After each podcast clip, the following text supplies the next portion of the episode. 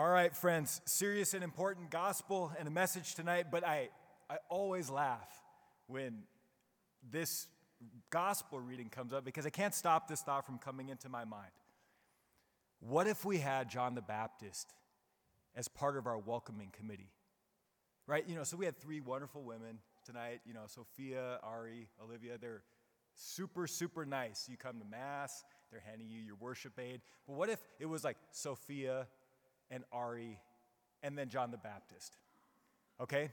Right? Because you have this wild figure, right? This guy, you know, crazy hair, I'm sure, right? Clothed in camel's hair, right? And his message is a little different than, hey, so glad you're here, welcome to All Saints Chapel, right? No, it's repent. The kingdom of heaven is at hand. And then for some of us, probably for me more than anyone else, it's you brood of vipers, who warned you to flee the coming wrath. And then it's like, oh, and we'll have some snacks after Mass, so be sure to hang out and fellowship with us, right? So what's going on? I just love that, right? Remember last week, first Sunday of Advent, the gospel and the readings, the message is stay awake, or for our purposes, honestly, wake up. Right? Wake up to this holy season. The message this week is repent. Right? Repent. Or, for our purposes, get serious about this. We got to get serious about this. We're not playing games. And why is that? Right? Well, if you go back to John the Baptist on our welcoming committee, right? I don't know why we come to Mass. That's a good question for all of us to ask ourselves and answer. And I hope you all feel welcome, because you're very welcome here. But I hope you come for more than just the idea of being welcomed. I hope that we come to Mass to be changed. And if we come to be changed, we'll be changed by an encounter with Jesus Christ. Servant of God, Archbishop Fulton Sheen, right? He said, no encounter with Christ is ever neutral. Test that one. Look in the scriptures. There is not a neutral encounter with Jesus Christ. People are radically drawn to him or they reject him. But there is no bland, like, I don't know, whatever. No encounter with Christ is neutral. So we should come to Mass with the idea that I will encounter Jesus, and in that encounter, I will be changed. Because encountering him is significant. That's why this season is significant. It's not just quiet, peaceful waiting. No. Bishop Barron, he had a great line. He said, Advent is best understood as a preparation for a revolution. There it is. Advent is best understood as a preparation for a revolution. Revolution, an overturning, an upheaval. Something has to change, right? C.S. Lewis, when he talked about the incarnation, he said that's God dropping behind enemy lines. Of course, he was saying those words in the midst of World War II, and so people understood the necessity of that. But when you really think about what the incarnation is, when you think about what Christmas is, I know it's all, it can be peaceful. There's a little baby and it's cute and everything and all that's fine. But there's something much bigger going on there than just that. It can't just only be that. This is God dropping behind enemy lines in enemy-occupied territory, which is what the sinful world is. And God clandestinely, surprisingly, drops behind enemy lines to start a revolution.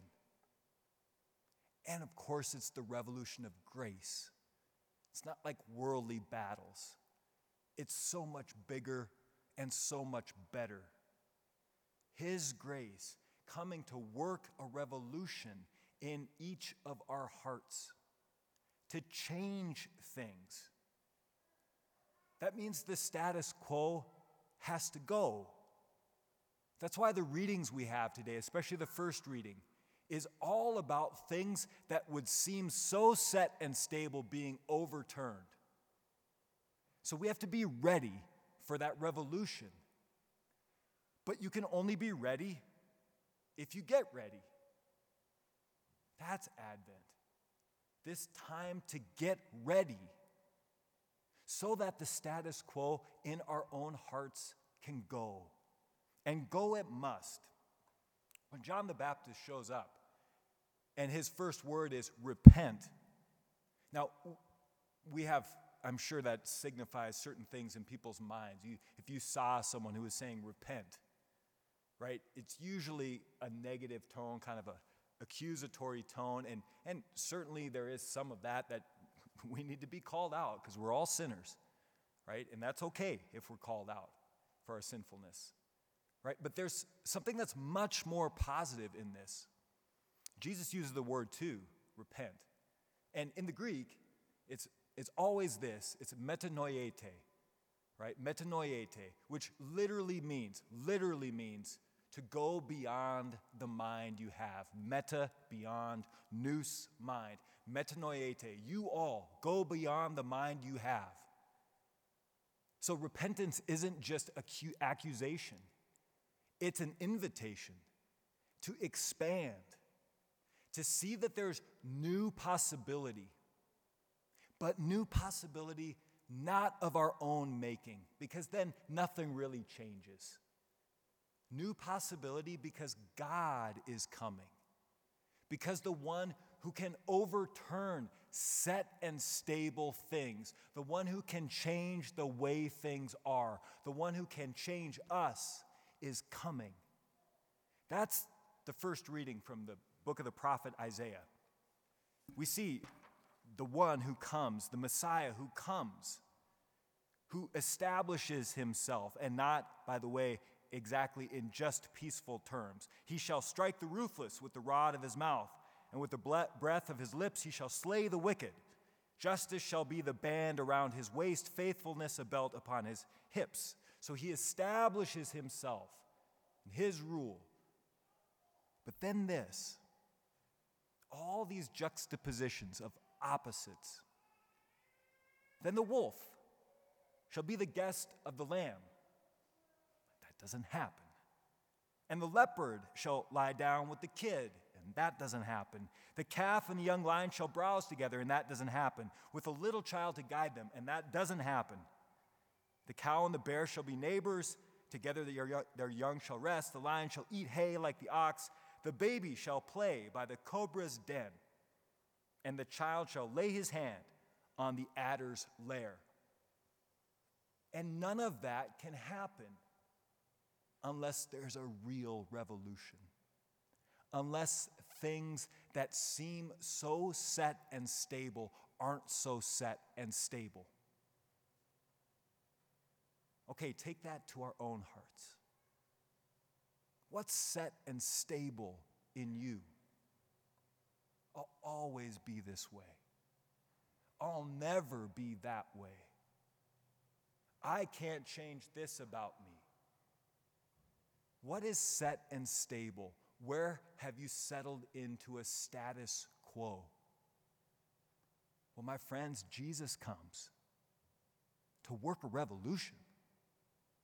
He comes with his grace to change us and to do things that we cannot do on our own. That's what we say yes to in this Advent season. We prepare the way. Is it necessary to prepare? You bet it is. You bet it is. We actually have to want this. You know, think back last week. Stay awake. Stay awake. Okay. And then this week, repent. Get ready, right? Take it serious. Prepare. All right. Think back when you were a little kid and your mom would come into your room to wake you up for school. It wasn't just wake up. It was wake up, get ready. Wake up. It's time to get ready. You actually have to move. If you woke up and you just sat in your bed,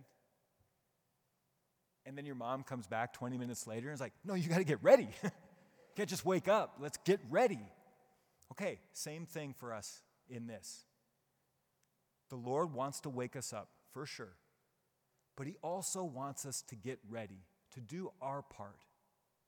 And what does that look like?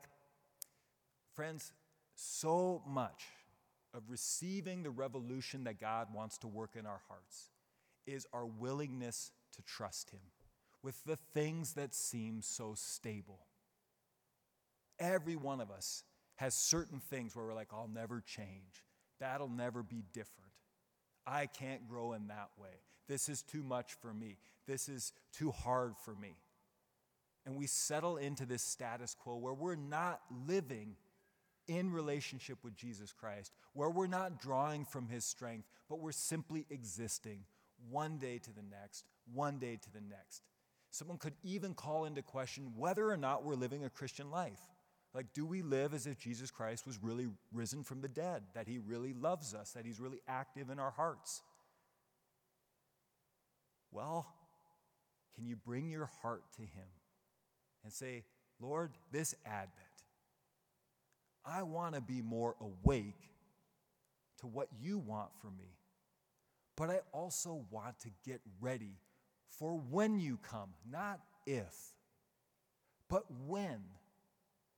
And the best way for us to do that, I really do believe, is if we can lay our hearts upon this altar and trust him with those things that seem far beyond us. Could be a personal struggle that you have, could be a lack of something, could be a fear about the future. Whatever it may be, Jesus is asking you to trust him with that. Truly give it to him. Give it over to him. He welcomes that gift because he does welcome us. He welcomes us as we are, with all our faults and foibles, with all our limitations, all our hesitations. He welcomes us. But he also wants our encounter with him to change us, that we would leave here not just welcomed, that's not enough, that we would leave here changed by having met him. So my friends, may the love of Jesus, that revolutionary love, change you and I tonight.